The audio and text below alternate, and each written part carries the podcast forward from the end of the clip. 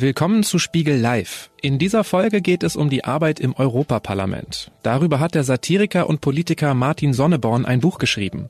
Sonneborn sitzt für die Partei seit 2014 als Abgeordneter im Europaparlament. In dieser Podcast-Episode schildert er seine ganz persönlichen und nicht immer wörtlich zu nehmenden Eindrücke. Im Gespräch mit Spiegelredakteur Sebastian Hammelele erklärt Sonneborn beispielsweise, warum er Ursula von der Leyens Wahl zur EU-Kommissionspräsidentin nicht für einen Erfolg hält und weshalb die Simultandolmetscher im EU-Parlament an seinen Reden verzweifeln. Das Gespräch wurde Mitte Oktober aufgezeichnet im Rahmen der Veranstaltungsreihe Der Spiegel im Gespräch auf der Frankfurter Buchmesse. Wir haben ja alle so klischeehafte Vorstellungen davon im Kopf, was ein Satiriker so macht, wie er aufwächst, wo er herkommt, was er für einen Werdegang hat. Und das, was ich da über Sie gelesen habe, Sie haben jetzt gerade auch zu mir gesagt, als wir hergegangen sind, nicht alles, was bei Wikipedia ist, stimmt, steht, das stimmt vermutlich nicht, stimmt, wahrscheinlich stimmt da wirklich nicht alles, aber dort bei Wikipedia steht, Sie wurden dann Versicherungsvertreter. Ist das richtig? Ähm, nicht direkt. Also ich habe eine Lehre gemacht äh, zum Versicherungskaufmann bei einer Krankenversicherung. Und zwar um aus der, ach so genau, ich wollte studieren. Und mein Vater hat gesagt, ich, äh, er würde mir ein Studium zu Hause finanzieren. Heute ist es normal, dass man äh, zu Hause wohnen bleibt und sich die Wäsche macht. Aber ich wollte damals raus und da gab es die Möglichkeit, sich elternunabhängiges BAföG zu erschleichen, wenn man eine ähm, Lehre, eine Ausbildung vorher macht. Und dann habe ich 22 Monate lang ähm, blutenden Herzens in Osnabrück äh, Ausbildung gemacht, während meine Freunde alle in Freiburg Philosophie studierten und ihr Studentenleben begonnen haben. Das ist auch der Grund, warum ich das jetzt nachhole alles. Franz Kafka Aber, hat äh, auch bei einer Versicherung gearbeitet. Das ist auf der Buchmesse keine Schande. Ähm, naja gut, äh, es, äh, es, ich habe viel gelernt da in den ersten drei Tagen und es ist gut, wenn man weiß, was man nicht machen will im Leben. Und ich wusste danach, dass ich äh, keine Bürojobs mache. Ich bin zur Bundeswehr gegangen und. Darauf wollte ich Sie als nächstes ansprechen. Das ich weiß, unfair. deswegen nehme ich das jetzt vorweg. Wir können ja auch irgendwann auf das Buch kommen oder die politischen Verhältnisse.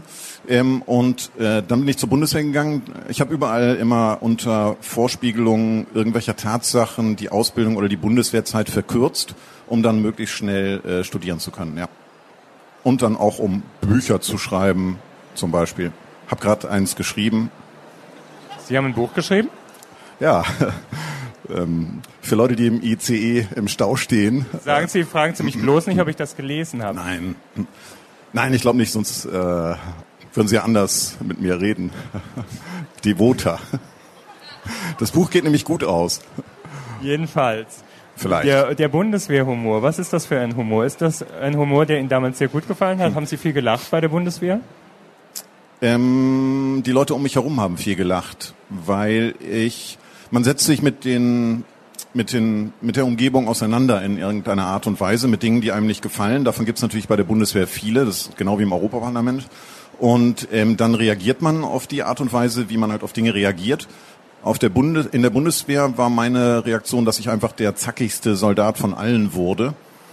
Und die Ausbilder waren halt Unteroffiziere ohne Abitur und die konnten damit nicht umgehen.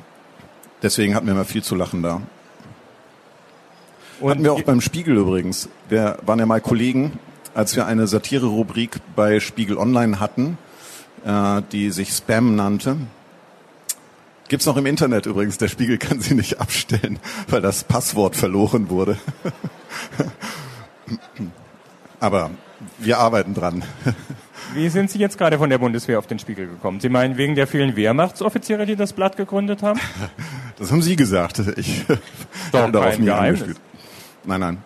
Äh, nein, würde ich gar nicht. Ich will gar nichts Böses über den Spiegel sagen heute. Ich äh, äh, vertraue darauf, dass der Spiegel noch eine Geschichte ähm, groß herausbringt, die wir heute gerade gestartet haben. Wir haben auf der Parteiseite eine Spendenaktion ähm, gerade angekündigt. Die läuft auch seit gestern seit gestern Mittag.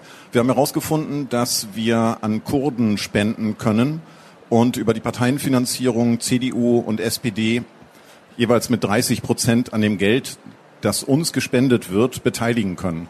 Jetzt haben wir das einfach ins Netz gestellt, also dass man, wenn man die GroKo Haram, SPD und CDU ärgern will und Kurden helfen will, wir nennen das ähm, asymmetrische humanitäre Hilfe, dann kann man auf die Parteiseite gehen, kann ein oder zehn Euro spenden auf das Konto, das da angegeben ist. Wir geben das in die Parteienfinanzierung, erhalten in zwei Jahren 96 Cent für jeden Euro, der uns gespendet wird. Und von diesen 96 Cent, diese 96 Cent erhalten dann die anderen Parteien weniger. Das heißt, dass die CDU und die SPD 2021 30 Prozent dessen, was uns jetzt gespendet wird, finanzieren. Für jeden Euro, den sie uns spenden, zahlt die CDU 30 Cent an den kurdischen Roten Halbmond, die einzige letzte verbliebene humanitäre Hilfsorganisation in Syrien. Und ich glaube, bis heute sind, nee, bis gestern Abend waren irgendwie 40.000 Euro eingegangen. Wir kommen also locker auf 100.000. Und wenn Sie Geld übrig haben, ähm, spenden Sie gerne. Die CDU freut sich und die Kurden auch. Schweife ich ab? Sie, wir waren ja gerade noch bei der Bundeswehr. Sie, ja. Sind Sie schon bei der, beim Roten Halbmond? Ja, die Bundeswehr ist ja auch beteiligt, beziehungsweise ihre Gerätschaften sind ja in Syrien ähm, da im Vormarsch. Und das ist etwas, was uns eigentlich peinlich sein sollte. Ich, zurzeit sage ich übrigens, wenn ich gefragt werde, was ich beruflich mache, nicht, ähm, dass ich Parlamentsabgeordneter bin. Ich sage immer, ich komme gerade aus dem Gefängnis und orientiere mich neu. Es ist mir zu rufschädigend, im Moment zu erklären, dass ich im Europaparlament arbeite.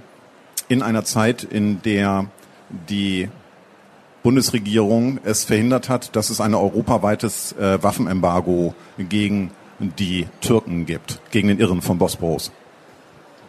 Es fehlt uns jetzt aber noch ein Zwischenschritt. Wie kommt man aus der Versicherungsbranche von der Bundeswehr zur Titanic? Äh, studieren. Ich habe studiert. Das ist auch der Grund, warum die Partei in ihrem Grundsatzprogramm den Studenten ähm, ein Angebot macht. Wir wollen, dass junge Leute wieder studieren können, und zwar 15 Semester voll alimentiert, so wie ich das konnte. Ich habe ähm, also ich habe einen Magister erworben in 15 langen Semestern, von vorne bis hinten, weil ich vorher diese Lehre gemacht hatte, finanziert staatlich. Habe allerdings die Hälfte später zurückgezahlt, fällt mir gerade ein. Aber egal. Ich finde, dass es wichtig ist, dass junge Leute wieder Zeit haben, darüber nachzudenken, was sie nicht wollen und auch was sie politisch wollen. Ich glaube, das ist heute gar nicht gewünscht, dass Leute Zeit haben in ihrem Studium. Ähm, ich habe damals viel in der Hängematte gelesen, Bücher gelesen, Spiegel gelesen, Titanic gelesen. Sobald wir an der Macht sind, gibt es wieder 1000 Euro im Monat für Studenten und 15 Semester lang das Ganze. Student, habe ich gesehen. Bis dann sind sie längst fertig. Wir, wir steigern uns äh, unsere Wahlergebnisse von Mal zu Mal. Also wir verdoppeln, haben die Mathematiker der Partei gesehen.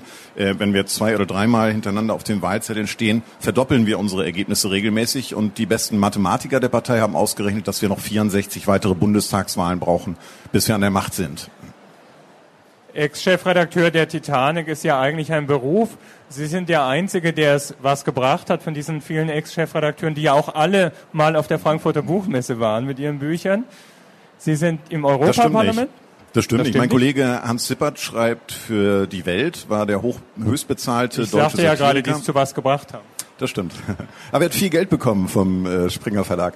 Also er hat es noch nicht gelesen, weil die Welt ja nur in Hotelfluren irgendwie da äh, die. Das wäre jetzt ein Moment, wo ich einsteigen könnte, denn das ist ein Zitat aus Ihrem Buch. Sie lesen die Welt nur im Hotel und dann auch nur Hans Zippert. Ja, das stimmt. Hans Zippert ist auch das einzig Lesenswerte in der Welt. Das hat Matthias Döpfner gerade in einem seitenlangen Artikel wieder bestätigt, indem er selber zur Feder gegriffen hat. Ich glaube, sonst gibt's da nicht viel. Ja. Auf jeden Fall, wir sind jetzt da, wo Sie die ganze Zeit hin wollten, bei Ihrem Buch im Europaparlament. Jetzt Überraschung. Okay. Ich bin gespannt. Jetzt geht's los.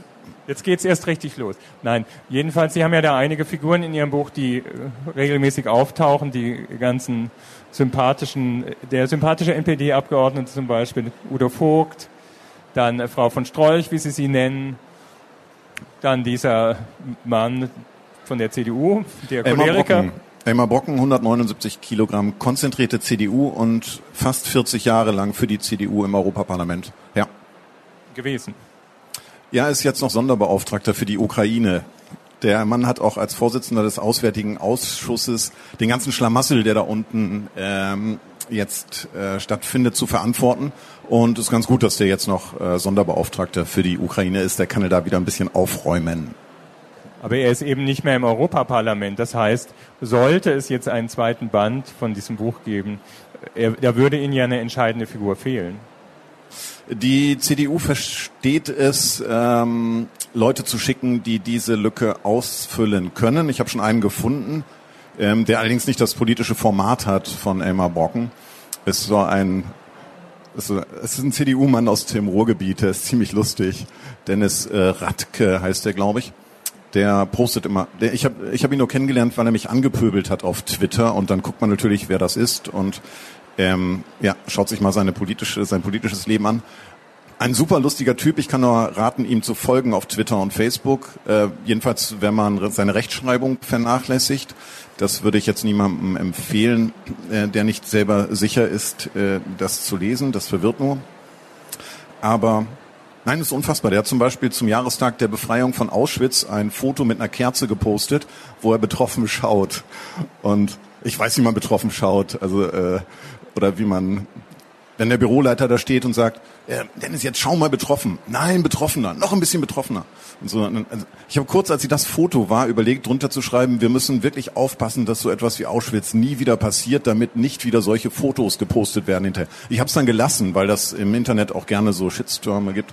Aber äh, die CDU hat da noch einige äh, Kollegen, ja. Wie, wie jedes gute Buch oder wie jeder gute Roman, eigentlich Ihr Buch ist ja kein Roman, machen Sie ja auch eine Entwicklung durch oder macht die Geschichte eine Entwicklung durch. Und ich weiß jetzt nicht, ob das beabsichtigt war, aber mir äh, zumindest, ist jetzt eine billige Pointe für Sie, aber das nehme ich in Kauf, wurden die Antagonisten, die Sie da haben, also Udo Vogt, Frau von Strolch, eigentlich ziemlich sympathisch im Lauf dieses Wirklich? Buchs. Ja. Ah ja, interessant. Das habe ich nicht äh, bezweckt. Also ich habe Udo Vogt beobachtet und studiert, um zu sehen, ob der Mann noch ernst zu nehmen ist. Die NPD war ja auch vor dem Verfassungsgericht kurz äh, an der Frage, ob sie, ob sie verboten wird einfach. Also ich kann für Udo Vogt bestätigen, der Mann ist nicht mehr gefährlich, der ist senil. Ich habe den immer, wenn ich im Parlament gesehen habe, habe ich ihn gefragt, na Vogt, noch in der Politik? Er hat dann immer gesagt, hä? Er ist schwerhörig. Er hat mir dann mal gesagt, ich kam mal rein ins Parlament und er hatte so Kopfhörer auf und ich sagte, hey Vogt, das ist Juncker, der spricht Deutsch, Sie können die Dinge abnehmen. Und dann sagt er zu mir, nee, er sei schwerhörig, äh, zu oft neben einer Kanone gestanden. Der war ja auch beim Bund. Also nehme ich an, dass er nicht den Zweiten Weltkrieg meinte. Aber der ist äh, dämlich und senil. Während Frau von Strolch zu studieren, die saß neben mir zeitweise im Parlament, das war schon interessant. Also Jörg Meuthen ist, glaube ich, mir menschlich so unsympathisch, dass er einer von den vier Leuten ist, die ich nicht grüße im Europaparlament. Einfach, ich glaube nicht, dass der Nazi ist, der ist einfach Opportunist und ähm, aber natürlich verantwortlich für diesen ganzen AfD-Scheiß. Wir setzen uns ja relativ aggressiv mit dieser ähm, Partei auseinander, juristisch und auch mit äh, vielen Späßen. Meuthen hat mich äh, kürzlich mal, da saß ich mit Nico Semsrott, der jetzt auch im Europaparlament sitzt. Wir saßen zusammen da und tuschelten im Plenum und da kam Jörg Meuthen vorbei und zischte so und sagte, da sitzen Sie, die Feinde der Demokratie. Hm. Also der ist auch nicht ganz ernst zu nehmen, glaube ich. Frau von Storch ist so verrückt, dass sie interessant ist. Ja. Aber sympathisch sollte natürlich keiner von denen werden. Das tut mir leid. Gut. Vielleicht haben sie auch eine komische Sagen wir mal äh, so, Menschen, so eine etwas merkwürdige Sympathie für merkwürdige, skurrile Gestalten. Deswegen sitzen Sie auch mit mir heute hier. Das ist nett. Das können Sie besser beurteilen. Freiwillig? Freiwillig auf jeden Fall. Ja, gut. Super.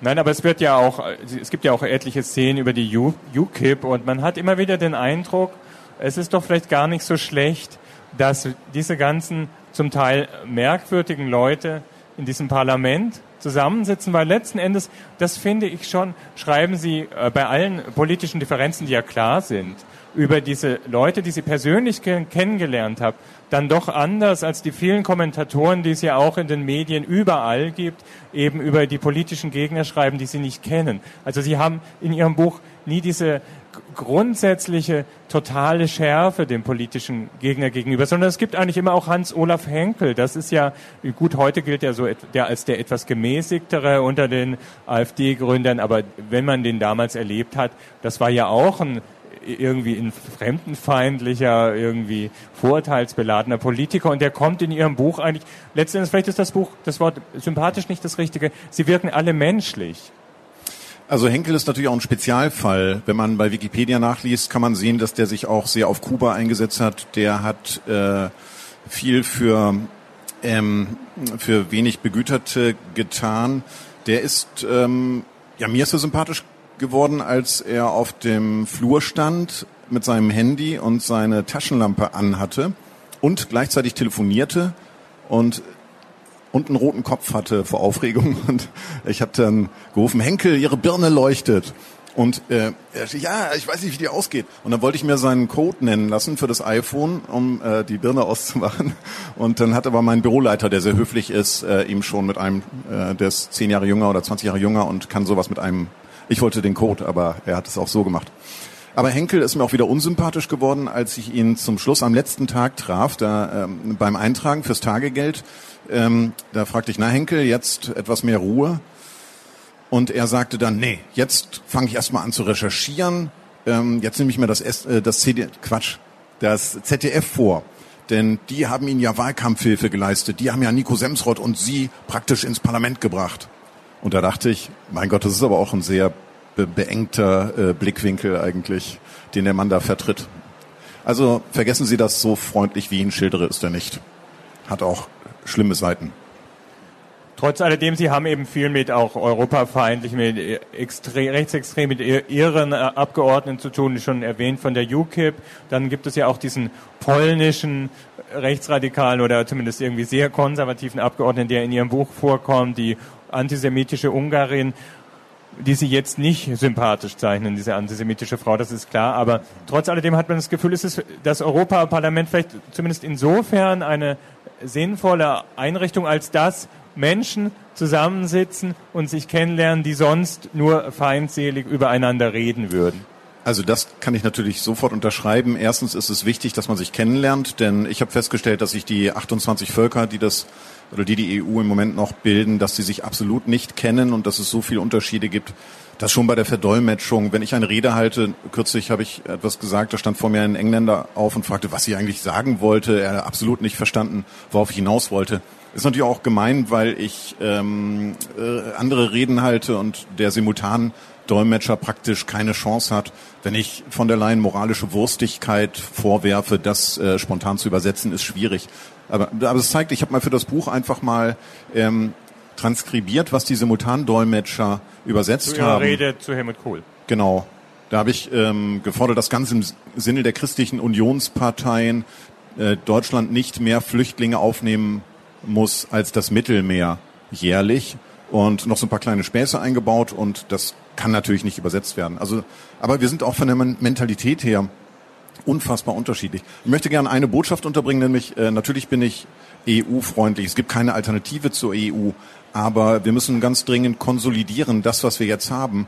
Ähm, es ist ein Wahnsinn, dass jetzt Merkel und ähm, von der ähm, Leyen versuchen, Nordmazedonien und Albanien in die EU zu ziehen. Wir haben mit den korrupten Ländern Bulgarien und Rumänien wirklich genug Probleme. Wir haben mit den illiberalen Demokratien äh, von Orban in Ungarn und äh, der PIS-Partei in Polen absolut zu kämpfen. Es gibt überhaupt keine Chance, also das äh, Gebilde zu vergrößern. Auf keinen Fall. Ich kann dazu sagen, dass ähm, es seit 20 Jahren eine Armutsquote in der EU gibt, wenn man Eurostat-Daten anschaut, die bei 22 bis 24 Prozent liegt. Die hat sich einmal verbessert, als die Bewertungsgrundlage geändert wurde. Das heißt, dass die EU 125 oder ich glaube bei Wikipedia oder bei Eurostat steht 113 Millionen Leute hat, die entweder in Armut leben oder die von Armut bedroht sind. Und ich glaube, dass die EU im Moment ein wirtschaftsorientierter Verbund ist, der sich für Firmen, für Großbetriebe, für die Wirtschaft, für die Finanzindustrie einsetzt und dass wir eigentlich an anderen Dingen arbeiten müssten, anstatt von der Leyen ist auch, das kann ich auch kurz äh, erklären, also von der Leyen ist kein deutscher Erfolg. Ähm, in den letzten fünf Jahren haben wir Deutschen wirklich den Takt vorgegeben in der EU. Im Moment übernehmen die Spanier. Macron ist im Moment die entscheidende Stärke in der EU. Äh, von der Leyen ist auch seine Kandidatin. Das ist eine, die keine Schwierigkeiten machen wird bei Aufrüstung. Die Franzosen leben genau wie die Deutschen im Moment von Waffenexport und da soll niemand stören. Und da stört es auch nicht, dass jetzt, ich habe selber einen EU-Haushalt mit abgestimmt für die nächsten sieben Jahre, in dem erstmals mehr Geld für Aufrüstung, Waffenentwicklung und Grenzsicherung vorhanden ist als für Entwicklungshilfe. Und das gegen den Vertrag von Lissabon, denn es ist der EU untersagt, Gelder in militärische, in Rüstungsprojekte zu stecken. Und da wird noch einiges auf uns zukommen. Also man sollte das ganze Gebilde kritisch begleiten. Es ist absolut alternativlos. Und ich bin für Verkleinerung. Ich möchte die Rumänen rausschmeißen. Ich möchte die Ungarn rausschmeißen. Ich möchte die Polen rausschmeißen. Die Ungarn vordringlichst übrigens. Orban hat gerade an einer Konferenz teilgenommen mit äh, dem aserbaidschanischen Diktator, den ich auch nicht mag, ähm, mit äh, Erdogan und hat erklärt, dass er den Posten des Erweiterungskommissars für Ungarn haben möchte und den wird er auch bekommen, weil von der Leyen mit ungarischen Stimmen gewählt worden ist. Die wäre sonst nicht Kommissionspräsidentin. Und der ungarische Erweiterungskommissar soll praktisch Nordmazedonien und Albanien den Weg äh, in die EU ebnen. Der soll Ungarn einfach weiter stärken, dadurch, dass noch kleine osteuropäische und Balkanstaaten reingezogen werden. Und er hat sogar Erdogan versprochen, dass er weiterarbeiten wird an der Aufnahme der Türkei und Aserbaidschan hat er auch eine Aufnahme in die, es gibt so einen nördlichen, äh, so einen Entwicklungsverbund, da soll auch Aserbaidschan, das korrupteste Land der Welt, mit einbezogen werden. Also beobachten Sie das alles ganz freundlich und kritisch. Das wird jetzt sehr interessant in den nächsten Jahren. Diese These, die ich hatte, dass Sie im Lauf des Buchs oder Ihres Aufenthalts in Brüssel und Straßburg eine Entwicklung durchgemacht haben, haben Sie jetzt eindrucksvoll bestätigt. Das fängt an irgendwie als Witz und endet eigentlich am Ende bei solchen Reden. Das ist schon interessant. Das ist ja auch interessant, dass Sie sich am Ende sehr wohlwollend dann doch über Angela Merkel äußern. ja, aber nur aus dem einen Grund, dass ich gesehen habe, wer nach ihr möglicherweise droht. Kennt jemand den Spitznamen von Friedrich Merz? Niemand? Wie heißt der? Fotzenfritz, genau. Kann man auf der Titanic, äh, kann man einfach googeln, Fotzenfritz und Friedrich Merz. Es steckt eine lustige Geschichte dahinter. Und ähm, wir haben ihm diesen ja, Spitznamen. Bitte? Im Jahr 2000 überkamen verschiedene Spitzenpolitiker das Bedürfnis, der Bildzeitung zu offenbaren, dass sie nicht immer so langweilige Gestalten gewesen seien, sondern dass sie mal eine aufregende adoleszente Phase durchlebt haben. Und Friedrich Merz hat der Bildzeitung gestanden und sie hat das sofort in metergroßen Lettern dann äh, weiterverbreitet, dass er mal mit langen Haaren ohne Helm mit dem Mofa durch Sauerland gebrettert sei. Daraufhin habe ich also all das, was Sie nie gemacht haben. Ja.